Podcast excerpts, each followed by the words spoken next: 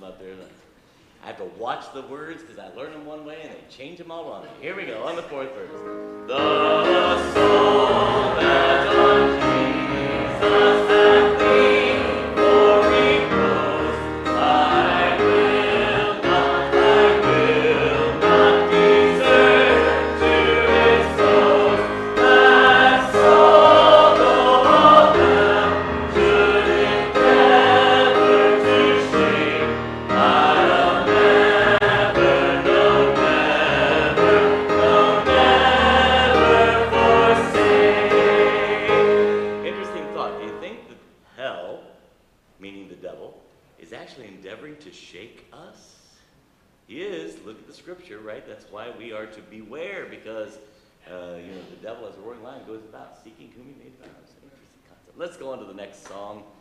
Uh, okay, so this is one of our old um, hymns of the month. So hopefully you'll remember it as we sing it together, and if not, then it's going to be right up there so you can relearn it as we uh, sing it together. What gift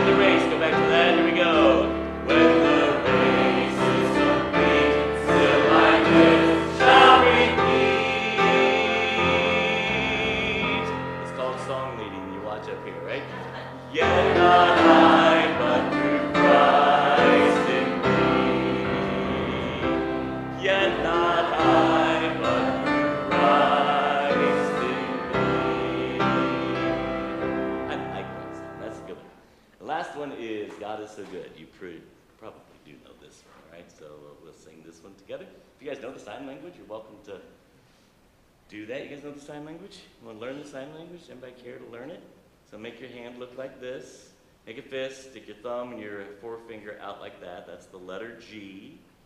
You put the letter G in front of your face because that's where God belongs, always before us, right? And where is God? He is up in heaven, but through Christ he comes to reside in my heart. So that is the sign for God.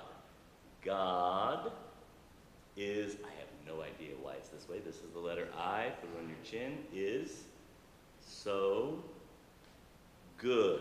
Because this is representative of what's coming forth out of our mouth and really representative of what's coming forth out of God's mouth, right? It's blessing. Every good and perfect gift cometh from the Father.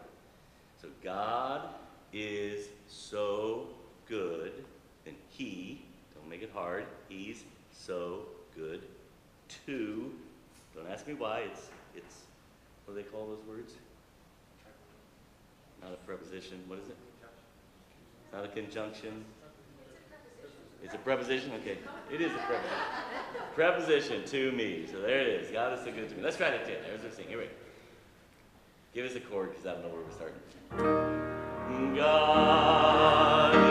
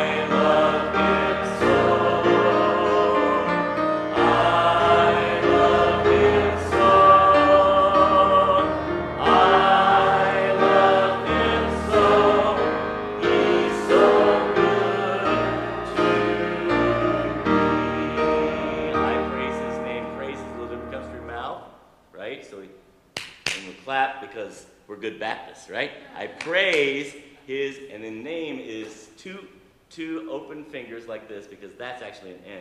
And we're going to put them together. That's name, all right? I praise his name. I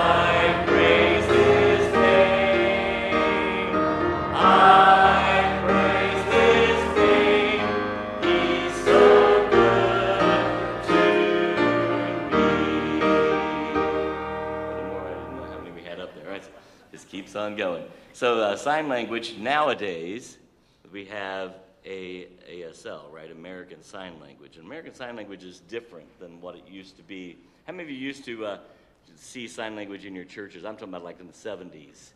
70s church sign language is not the same as American Sign Language is today. And uh, so you kind of have to rethink it. But a lot of the reason is because American Sign Language doesn't accommodate a lot of the words we use in church that aren't there. But sign language at its core, this has nothing to do with the message. I don't know. I'm the one leading the singing. I didn't lead the singing this morning, so I didn't talk about God so good. But uh, at its core, sign language is a way of drawing a picture so that the, the person who cannot hear the words can understand the meaning. So if you think about this, it's not that hard. So the sign for Jesus is Jesus. Somebody tell me why. You're, you're pointing the, at the nail scars in his hands, right? Jesus. And so uh, the idea is it's drawing a picture. If you use the, this as the sun and this as the earth, then the sun coming across the earth, right? That's the idea. But if you put the letter D as the sun coming across the earth, that becomes day. If you put the letter N coming across the earth, that would become night.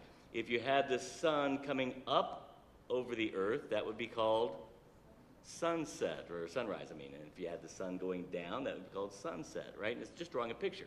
So see if you can figure this one out. Let's see. Uh, this is not that hard, but just watch it, okay? So.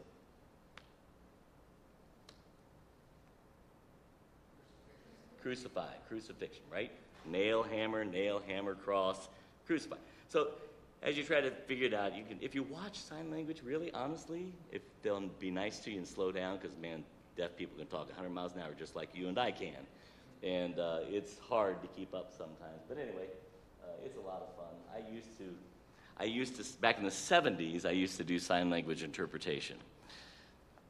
I don't think I could do that anymore because I'd never learned the ASL version, AS, yeah, ASL version, which is much better for the sign for the deaf person. But, uh, you know, so what we tended to do in the 70s was to try to interpret every single word, and we would try to keep up with every word that the pastor was saying. That's almost impossible. In sign language, like cuts down a sentence to the three primary words, and the rest of it you just kind of fill in the understanding of it in ASL, which is absolutely fine if once you pick it up, right?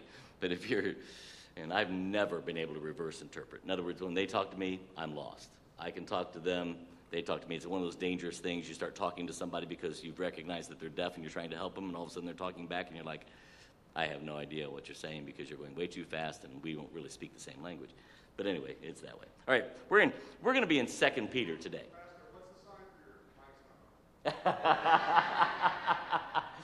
I don't know, but if you keep yelling at me, maybe I'll figure it out. All right, there. that, uh, does that help? Well, I was wanting to make sure it wasn't on while I was singing. I guess it worked, didn't it? Uh, so, um, all right.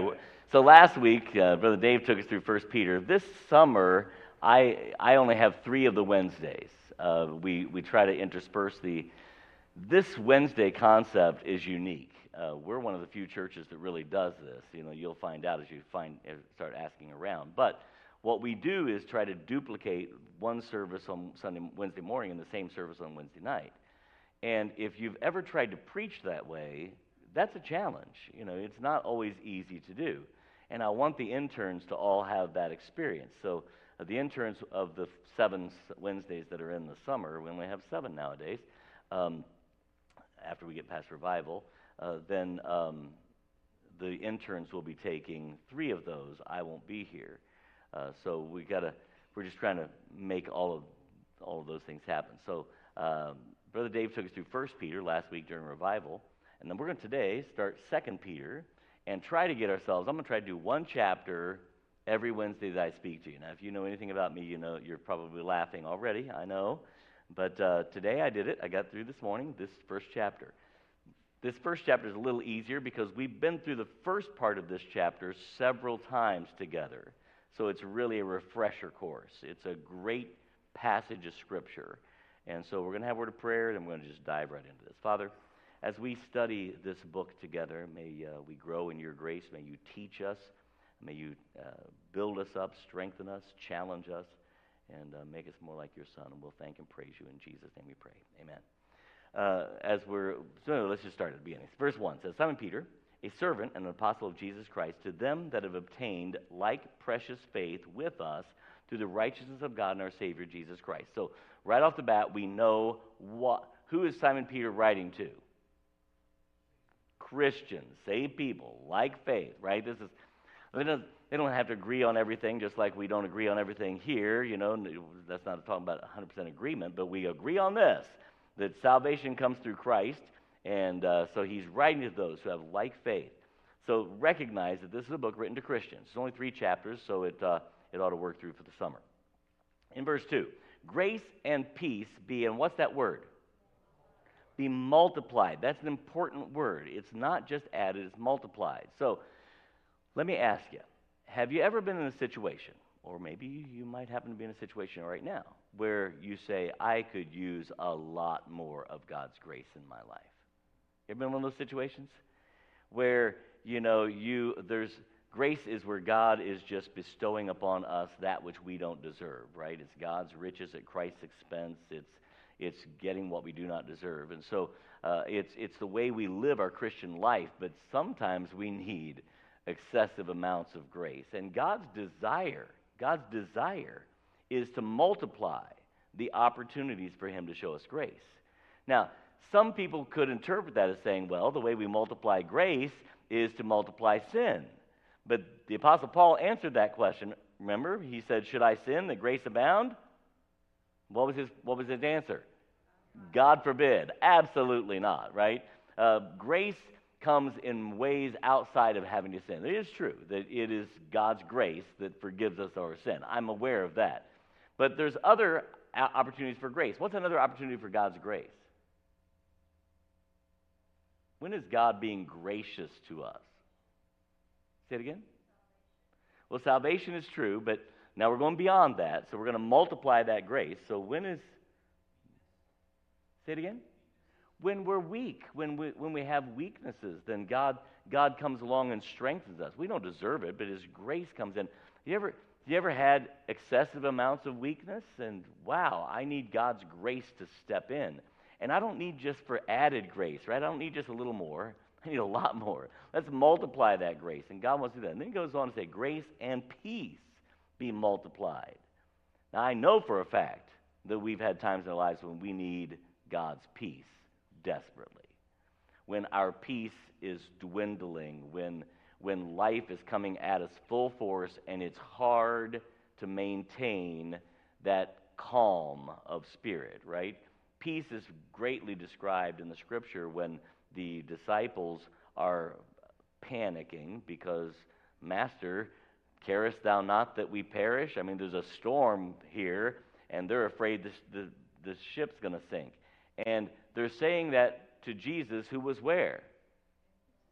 He's asleep in the boat. That's peace, right? That's peace. So that's what we want. We want a peace that passes all understanding. Uh, he's giving us the example, showing us how we can follow in his steps. In that instance, he is being human. I can prove it to you. He's sleeping. The God of heaven doesn't sleep, he's being human. He's sleeping, but he's sleeping with perfect peace. That's the peace that we need often, right? We need that kind of peace, not just added to our lives, we need it multiplied. And so this verse 2 gets really important because grace and peace are multiplied through the knowledge. Now, here's where we've talked about this passage before, so we'll put you to the test. Uh, so, in this particular passage, there are two Greek words that are translated knowledge. They're both translated knowledge, but it's two separate Greek words. This, there, one of them is, give me, give me the two words. What's one of them? Gnosis. It's G N O S I S, gnosis. It's that concept of just of literally knowledge. It's adding facts. It's knowledge, uh, knowing something. Then what's the other one? Epignosis, right? It's epignosis. It's it's greater knowledge through experience. It's it's understanding this knowledge in light of the experience that I've had. It's it's that epignosis.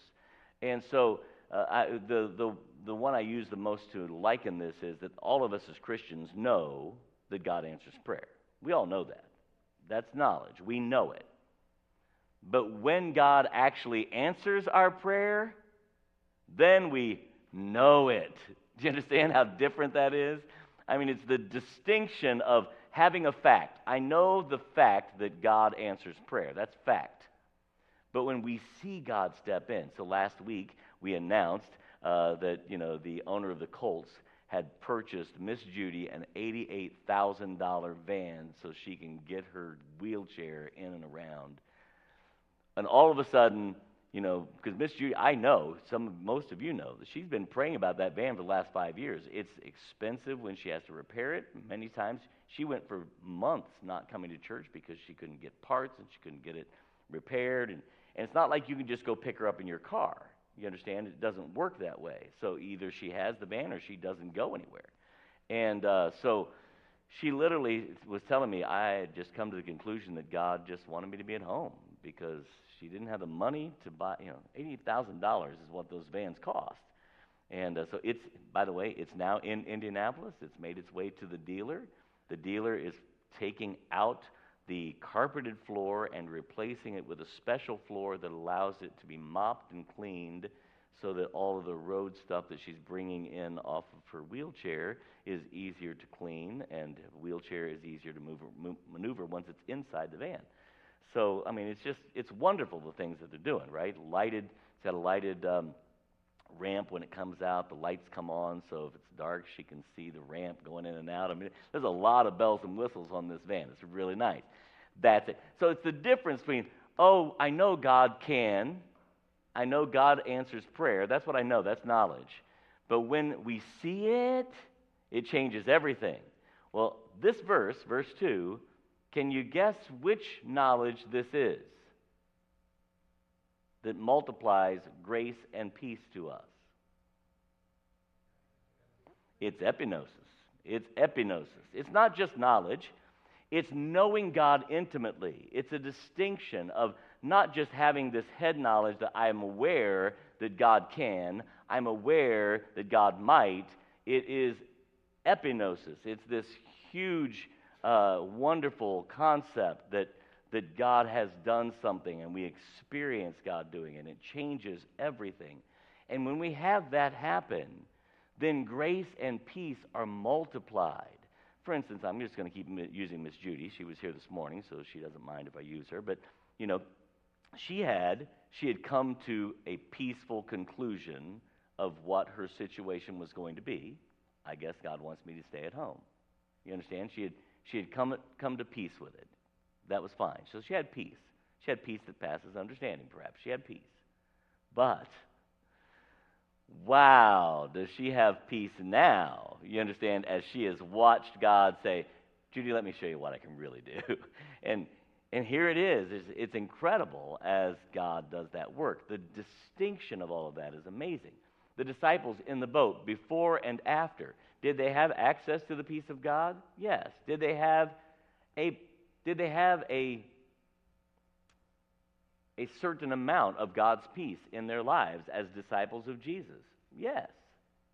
Did they have the same kind of peace before or during the storm as they had after the storm? when they said, What manner of man is this that even the winds and the sea obey his voice?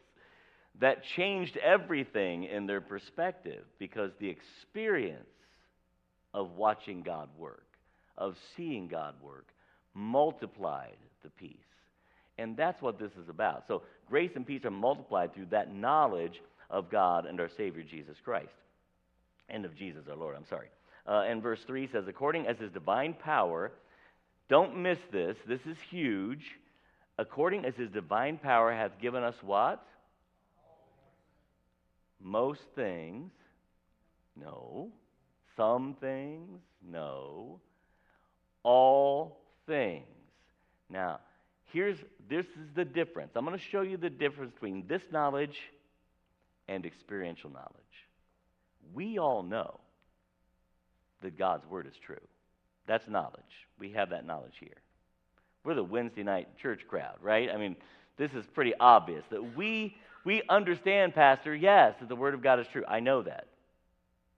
And God's true Word says that God has given us everything we need for this life, for life and godliness for, to prepare us for the next one. Everything we need is found already in the book. Do we believe that? Now, this is a big, important verse for people like your pastor, Pastor Andrew, Pastor Brett, for people who want to come alongside and help someone. Ye who are spiritual, restore such a one. Galatians chapter 6 and verse 1. If a, if a brother be over. So here's the point.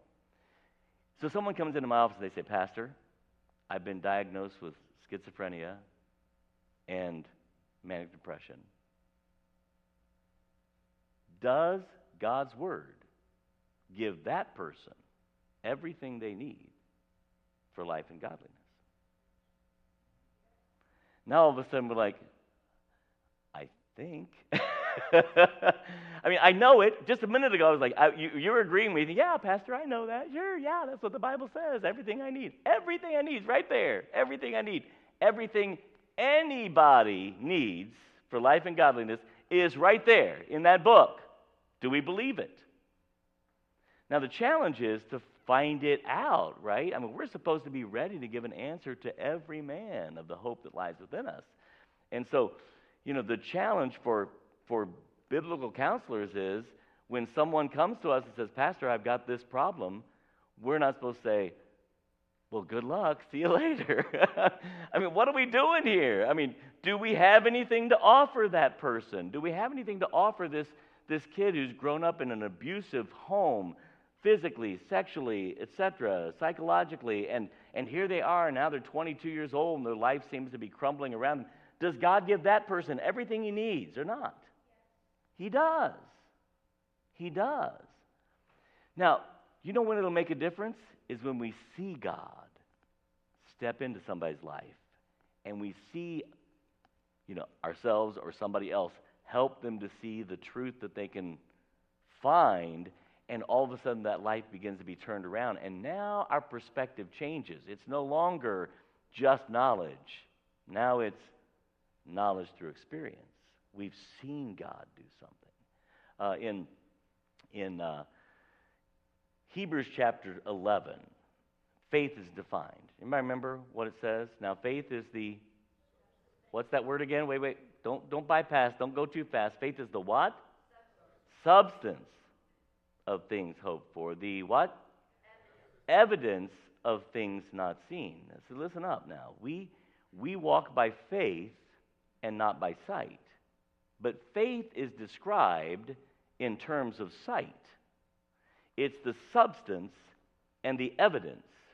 But now God goes on in that same definition the substance of things hoped for, not that we've gotten, hoped for, expected, and the evidence of things not seen. So here's the difference I know that God's word works. That's head knowledge. I know it. But now I see a promise. There's the promise of God. There's what God says, God's word says.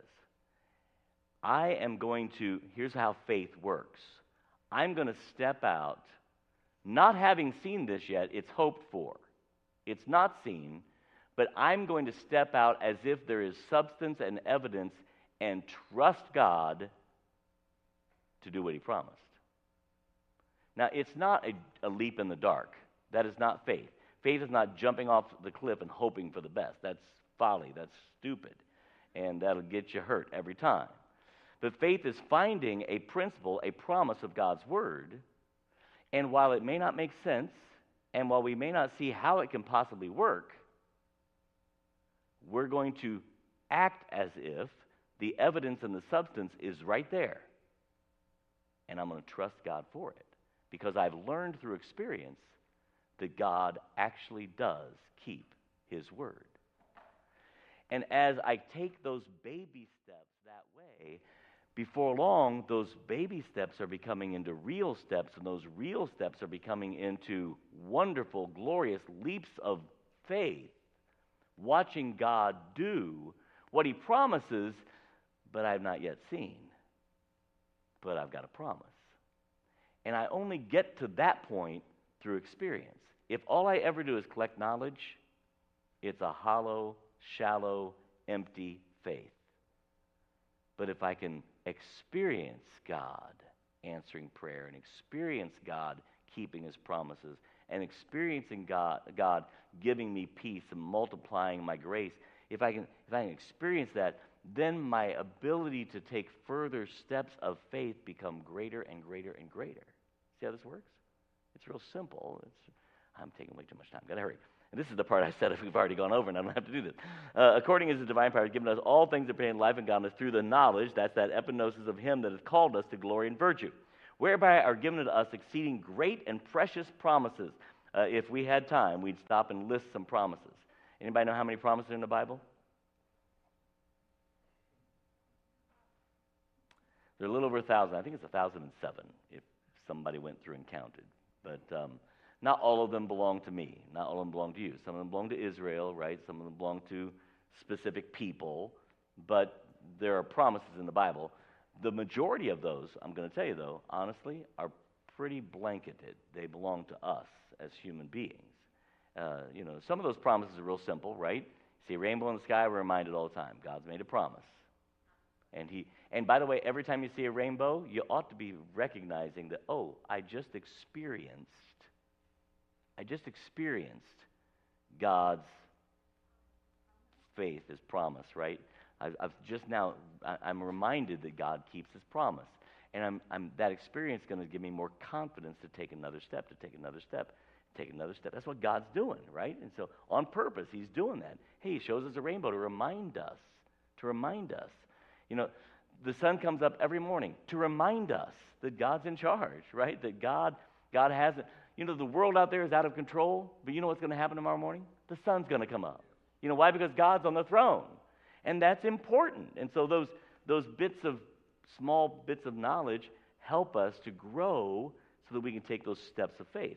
All right, so given the seeing great precious promise, that by these you might be partakers of the divine nature, having escaped the corruptions in the world through lust. Sum this up, it's basically saying that by these great and precious promises, you can grow in the Lord and get rid of sin, right? Put on, put off. That principle in Ephesians chapter 4. Uh, so there it is. Uh, go on, verse 5. And beside this, giving all diligence, important to point this out. Who is responsible for verse 5? Say it up, me. I am, right? The Christian. I have to give all diligence.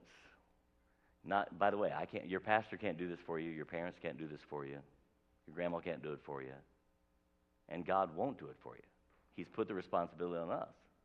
You give all diligence. Add to your faith. That's our responsibility to grow in the faith. Add to your faith virtue, and to virtue knowledge. Anybody care to venture a guess on what knowledge is spoken of there? This is the gnosis knowledge. He literally is saying, if you just learn facts, eventually they'll turn into experience. But if you never learn the facts, you can never get to the experience. You understand? You got to know the facts first. So add to your faith. So now I know that Jesus saves. What else can I find out about Jesus? And we just keep on going. So we add to our faith virtue, to virtue knowledge, knowledge temperance, temperance patience, to patience godliness, godliness brotherly kindness, brotherly kindness charity. And then he goes on to say some incredible things. For if these things be in you, these things being that list that we just talked about, adding to our faith, if these things be in you and abound, we're not adding them just one time. Oh, I added that seven years ago. I don't need that anymore. It's not that way, right? It's a continual adding. It's kind of like, um, you know, it's kind of like every time you sit down to eat, you, know, you, you didn't say, well, I salted my food once back in 1973, so I don't use salt anymore. We don't say that, right? Uh, we, it's a continuing. We just continue to add uh, to our faith, and that's the same concept. But if these things be in you and abound, they make you that ye shall neither be barren nor unfruitful in the. Now, what word do you think that knowledge is? Pastor, how do I get to how do I get to epignosis? How do I get to experiencing God? Add to your faith virtue, virtue, knowledge, knowledge, temperance, temperance, patience, patience, godliness, godliness, brother, kindness. Because if these things be in you and abound, they make you that you should neither be barren nor unfruitful in the knowledge, the epignosis of the Lord Jesus Christ. Now I'm growing in faith. Now God is preparing me to be able to take the big steps of faith. So far, I've been able to see baby steps. Maybe, maybe not. There's a problem here that's a maybe not. I've got to hurry, got to keep going. Take a look at the verse 8. I'm sorry, verse 9. But if, but he, that, I'm sorry, but he that lacketh these things. Now, who, what are these things? We're still, we're still looking at that list. If these things abound in you, you grow. But he that lacketh these things, same these things. So it's virtue, which is excellence, right? It's striving to be excellent. It's striving to be best, not good and better. So virtue, virtue knowledge, temperance, patience, all those things. So if, if they abound, you're growing. But he that lacketh these things. Now, who is he talking to? He's still talking to Christians. We haven't changed audiences here. He that lacketh these things is blind and cannot see afar off, and hath, it does not say here, note, it does not say he was never saved. You know what it says? He's forgotten he was saved, has forgotten that he was purged from his old sins. The great picture of this in the scripture would be the prodigal son, you know, who one day woke up and said, Whoa, what am I doing? Uh, he'd forgotten how good life was. He'd forgotten about what it was like to be in the Father's house and to be cared for by the Father and all that he had forgotten. And all of a sudden, one day he wakes up and he's like, this is nuts. You know, I need to go home. Praise the Lord, we have a way home. That is an important part. But this is a Christian who fails to grow, and ultimately that failure to grow causes there's there's no static in the Christian life, right? We can't stay static. We don't stay the same. It's a nice thought, but we don't stay the same. We are either growing or we're regressing. Now we might have moments or you know moments, level, short times in our lives of plateau, right? I understand that. We grow, we level, we grow, we level, but we're not going to stay static. If if you think you're the if you're the same as you were 20 years ago as a Christian, you're only fooling yourself. You're not. You think you're the same, but you've really gone this way. Talk to your family; they'll tell you. They'll tell you. There's no static in the Christian life. You're either growing or you're regressing, and so we've got to be growing, and we don't want to get to this point here in verse 9. But look at verse 10, it's great. Wherefore, the rather, brethren, give diligence to make your calling and election sure, for if you do these things, adding to our faith, if we do these things, we'll never fall. I mean, we'll never get to, the, to verse 9 if we simply work ourselves through verse 5, 6, 7, where we're adding to our faith. If we add to our faith, verse 9 never becomes ours. We'll never fall. We'll never get to that point. But if we fail to add to our faith, in fact, we'll get to verse 9 or verse 8 where it says we'll abound, right, if we add to our faith. But anyway, so, whew, that's the part that we've already done. I need to get you to the part we haven't, and I'm already running out of time. So go to verse uh, 12. Wherefore, I will not be negligent to put you always in remembrance. Okay, so this is important. Uh, so we have a bunch of, of uh, new graduates with us. Thank you for joining us tonight. Appreciate it. And I'm going to tell you, and some of them, most of them went to Christians, not most of them, many of them went to Christian schools, and all of them were raised in Christian homes. And so here's the point there's virtually nothing I'm telling you that you haven't heard before. There, that's just a reality at this point in this book. There's not, in fact, that's what, that's what Peter is about to say. He says in verse 12, I would not be negligent to put you always in, what's the word? Remembrance. To remind you. Just to remind you uh, you know, the, the idea of reminding us that, you know, that we have a God who wants to multiply our grace and peace, that we have a God who has given us exceeding great and precious promises, that we have a God who has empowered us to add to our faith virtue, to virtue, temperance, temperance, patience, patience, godliness, godliness, brotherly kindness. He, he, we have a God, and we have a God that will cause these things to abound in us and cause it so that we won't fall backwards. Well, that's what we want, right? We want for our kids to just keep on going in that nice trajectory that we've hopefully set them on of growing in God's grace, rather than that having that proverbial moment where they fall off the cliff and have to climb their way back out of the back out of the hole that they've made for themselves. We don't want that. We want so it's just a reminder. It's just like let's just remind you what you already know. And uh, so this is Peter.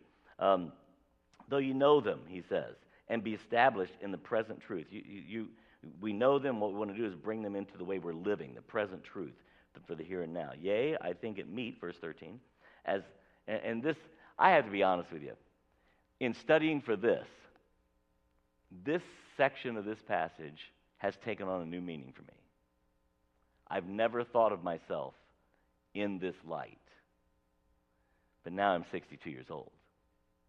And I'm watching my body growing old, and I'm watching you know, people that I've known for years reach eternity, reach glory. You know, I'm watching it. And it changed your perspective. So I kind of understand where Peter's coming from. Look at what it says. He says, As long as I am in this tabernacle, to stir you up by putting you in remembrance. Verse 14, knowing that shortly I must put off this my tabernacle, even as our Lord Jesus Christ has shown me. Now listen, God hasn't shown me anything. I know that Peter's unique here in a Remember, Jesus literally told him what was going to happen to him, and Peter knows what's coming. And there's a uniqueness about Peter's knowledge. I am not sitting, I'm, I do not want you to misinterpret anything that I'm saying. Is Pastor dying? Yes, I'm dying in the fact that I'm getting older like everybody else. You're dying too, teenager. You're all dying. Everybody's going closer to death, right? You only have two choices live or die, right? And as long as we live, we're going closer to death. That's where we're headed. It's pointed at a man wants to die. So, am I dying? Yes. But I don't have, as far as I know, I don't have cancer. I don't have. Uh, one day, this is, uh, I was such a horrible youth pastor. I really was.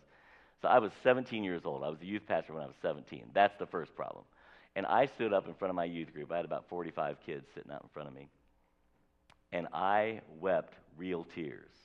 I made myself cry while I told them that I was dying of cancer. I had this whole youth group just bawling, and then I just burst into laughter because it was just so funny. It's not funny. I know it was a horrible thing to do. It was awful. But I'm not doing that, all right? I want you to understand. I just understand where Peter's coming from. I know, like I've never known as I'm preaching through this passage, that I really am Peter. And I know that my time is short, you know, at best. I'm 62. My time is short. And so I understand where Peter's coming, knowing that I must shortly put off this tabernacle, even as the Lord has shown me. More, moreover, I will endeavor that ye may be able, after I die, after my decease, to have these things always in remembrance. Peter says, What my goal is, is to get these things so embedded in your mind that when I'm gone, you're still remembering. And that really is the goal of this pastor. There's certain passages of Scripture that just are key to everything of a Christian walk. And this chapter 1 of 2 Peter is one of those. It, it opens up the door to never falling in our Christian walk. It opens up the door to abounding in the hope that, that God gives us. And so if, if there's anything we could do, it's like, I, wanna, I want you to remember these things. That's what Peter's saying. I just want you to remember these things. Verse 16. For we have not followed cunningly devised fables. And it, it is interesting here. I want you, this is this is really where this whole message goes to. Especially you young people over here. Listen up. This is not, we have a tendency, if we're not careful, to view our parents' and our grandparents' faith through an eye of skepticism. Is it real? Is it a fable? Is it just something cunningly devised? Has somebody just made it up? And I'm going to tell you something, mom, dad, grandma, grandpa, this is important. Do you know what they're looking for? They're looking for a faith that is experience bound. They don't care what you know, they want to see what you know. They want the evidence and the substance of things hoped for and things not seen. And they're not so, you know, we, we got into, in the 70s especially, we got, you know, our Christian school movement started up and we got into a lot of knowledge. And knowledge is important, but knowledge without the added experience with God does what? In the scripture, knowledge puffeth up. Knowledge just makes us proud, and it doesn't accomplish much. And we presented, or, or, we created people who knew who knew the Bible, they could stand up and, and quote verses, and they could do, you know, we'd sent them to Christian schools, we'd sent them to Awana, and we'd sent them, they knew all, they, they had great knowledge. Then they graduated from high school and left and have never come back since. And we're like, what happened to them? Because it's knowledge without anything. And now this, so we're two generations removed from that now. And here we are in 2020s, and this generation is looking to us and saying, I don't care about your hollow, empty platitudes of faith. I want to see something that's vibrant and real. I want to see a God that's actually doing a work. And unless we are, guys and gals, unless we're stepping out and experiencing this God of ours, we're presenting a hollow Christianity to the next generation. And that and, and Peter's like, we don't have cunningly devised fables here. We're not Channel 40 preachers. We're not in this for the money. We're not in this for the glory. We're in this because it's real, it's genuine. This is, this is the way we live. You know, the problem is we drag our kids to church and then we cuss them out on the way home. And our kids see that. And, it, and our faith means nothing to them. A faith that doesn't change a life isn't faith. And they're and so they're walking away saying, why bother? If this is what God is, I don't want it. And I don't blame them, folks. Who would blame them? And Peter's like, this isn't us. We're not about the cunningly devised fables. We're not, we're not following after those things. We have made known unto you the power and coming of our Lord Jesus Christ, and we're eyewitnesses of his majesty. When Jesus came to this earth, when Jesus resurrected from the dead, these were powerful things. And, and, and they were life changing things. And Peter says, This is what we're making known. We're not, this isn't just another story. You do realize that there were as many religions, maybe more, in the time of the apostles than there are now, than, than like there are now, right? I mean, I, I'm aware that there's a thousand choices for our kids out there in, in the way of religion.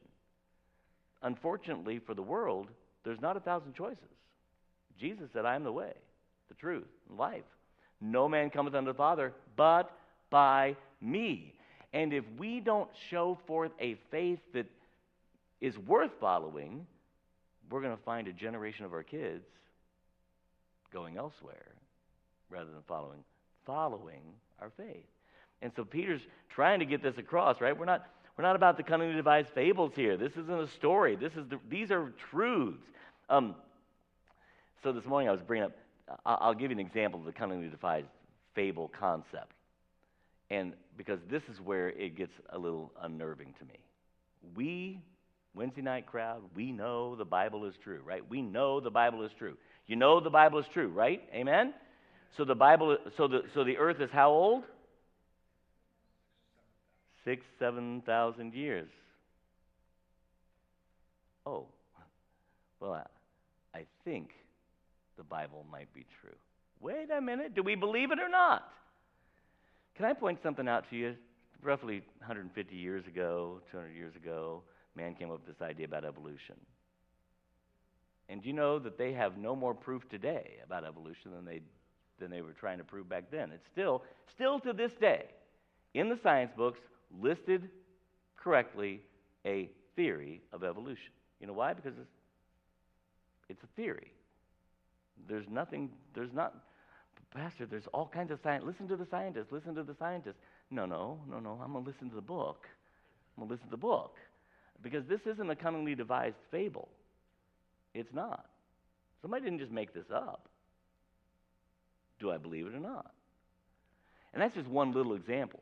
So I'm, I'm, you know, so I'm just throwing out there, you know, so when somebody comes and says, you know, I've got schizophrenia, it's like, oh, well, I guess we better go someplace else because God's not going to be able to help that person. Yes!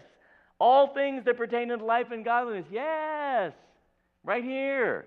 It's there. I'm not saying it's easy to find. I'm saying we have to study to show ourselves approved unto God. We have to do the work. But it's there. Do we believe it or not? Or was God just making up a line because it sounded good in 2 Peter chapter 1? All things that pertain to life and godliness. Is God making it up or is God God? And when what's happened is we say, yes, yes, amen, preacher, amen, preacher. And then when the rubber meets the road, so to speak, we start backing up a little bit. Okay, give or take a few thousand years, Pastor. I don't know. Um, you know, we start backing up a little bit. And our kids are watching us. And they're like, if that's all that there is to your faith, who needs it? I can get that someplace else. We have got to know this God of ours by experience.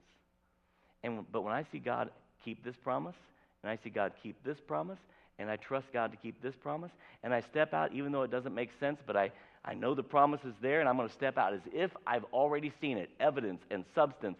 I'm going to step out, and God keeps it, and my faith is growing. All of a sudden, when God says the earth is six to 10,000 years old, I say, Amen. Amen. You see how this works? Because now I'm becoming more confident in God than in myself and in everybody else. I'm going to trust God. And it's a challenge. I'm not saying that the Christian life's easy, but it's worth it. That's what I am saying. And so, anyway, uh, we have, he says, a sure word of prophecy in verse 19. Wherefore, unto, or whereunto ye do well to take heed, as unto a light that shineth in a dark place until the day dawn and the day star, which in this particular case isn't necessarily referring to Jesus Christ. He's called the day star, but the day star rise in your hearts. It's really the, the, the Spirit of God is doing that work in your hearts. Knowing this, verse 20. Now, I asked this question this morning, and I'm going to be honest, no one got it. Let's see if you can figure this out. So we have a, somebody did get it. I'm sorry, Miss Amy got this. Miss Amy, you, I'll give you your credit. You got that. So uh, we have Baptist distinctives. We're Baptists not because the Bible says only Baptists, right? We're not Baptist writers, but we, we believe that the Baptist principles are taught in the Scripture. We're biblicists, is what we are. We're not, we're not Baptists first, we're Bible believers first. You all understand that, right? But Baptist distinctives are B A P T I S T S the Baptist things, if you can remember them. Here in verse 20 is one of those that's really important. Listen what it says. Knowing this first, that no prophecy of the Scripture is of any private interpretation. Now, think through the Baptist thinkers and somebody tell me which one that's important to, and Mr. Bryan gets a red button. Listen to that. Priest of the believer, I want you to catch this. You don't have to come to church to find out what God says. Now, you should come to church because God says. Do you understand? But I want you to hear it from me. It's not like your pastor has an in with God that you don't get to have a part of. That's not true. There's no private interpretation here. It's not like God told me something that He's not telling you. That's, that's not the reality of it. The reality is you can go straight to the throne of God and there find grace to help in time of need. You don't have to come through me. And, and, so it's a, it's a huge principle. Uh, back, I got saved in the 70s. When I got saved in the 70s, I'm just going to tell you, in our Baptist world, preachers had kind of overstepped this bound. And we took upon ourselves as if we had private interpretation, as if somehow we and we alone knew what was best for the congregation. And it was a challenge, it was a problem. When, when preachers do that, it's a problem. We don't have that kind of a God. The same Holy Spirit that lives in me lives in you. And the same book of Word of God that I read is available to you. And, and we, you know, the reality is we sharpen each other as we come together, iron sharpening iron. Now, God is gracious and gives us teachers to help us understand. And, but, but the reality is, this isn't because God has given some kind of special knowledge to any one of those teachers. It's just that, you know, there's people who, you know, have given themselves to learning and, and then being willing to help others in learning and understanding. And God uses that. The scripture is not of any private interpretation. So the encouragement is go read the Bible. Go read it. Find out what God has to say. Find one of those promises and have the courage to step on it and see what happens. Because we have a God who keeps his promises. And when you see him keep his promise, you're going to say, wow, now I can have more peace and experience more grace. And I can get to the place as I keep doing this where I'm not going to turn away from God. I'm not going to fall back. I, I'm, I'm growing in God's grace. It's a wonderful passage. I've got to stop. Let's keep going. We'll finish up this chapter and be done. For the prophecy came not in old time of will of man, but holy men of God spake, important part, as they were moved by the Holy Ghost. It's the word of God, not the word of men. It's not about the holy men, it's about the Holy Ghost. It's about God's Word. Great book. I hope you're going to enjoy it as we finish up the next couple of chapters. But uh, whew, there's a bunch in that first verse, that first chapter, right? So we're going to uh, divide up into two prayer groups. I would ask you to pray for a couple of things. Vacation Bible School is upon us. We got past the revival. Uh, the way summers work right now, it's like we have a big event and skip a week, big event, skip a week, then we go to camp after so we have vacation Bible school, skip a week, then we go to camp. It's just summer. We only have seven weeks of summer now, so it's thank you, school system. And I would blame the public schools, but the Christian schools are right there with them. Thank you, school system, who thinks that summer programs aren't important, I guess. I don't know. But anyway, that's, I'll quit complaining.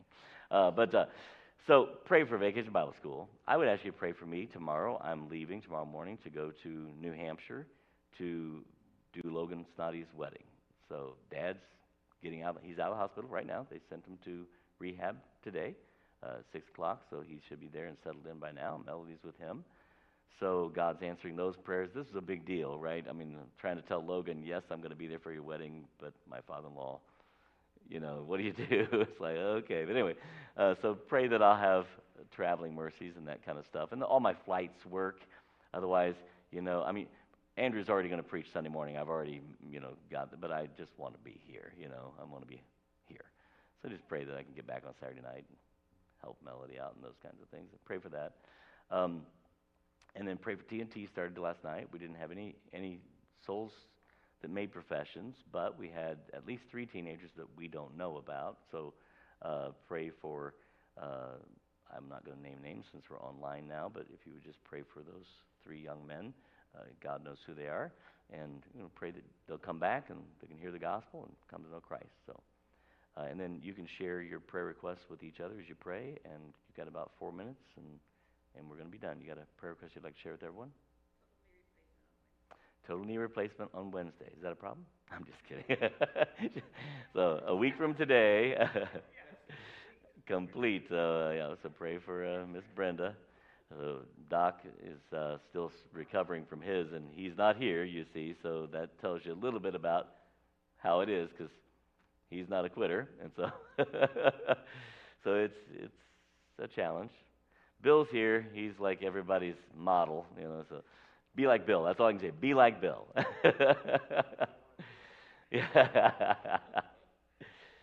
Anybody else? All right. So divide up into prayer groups, and uh, you, oh, I'm sorry. Yes.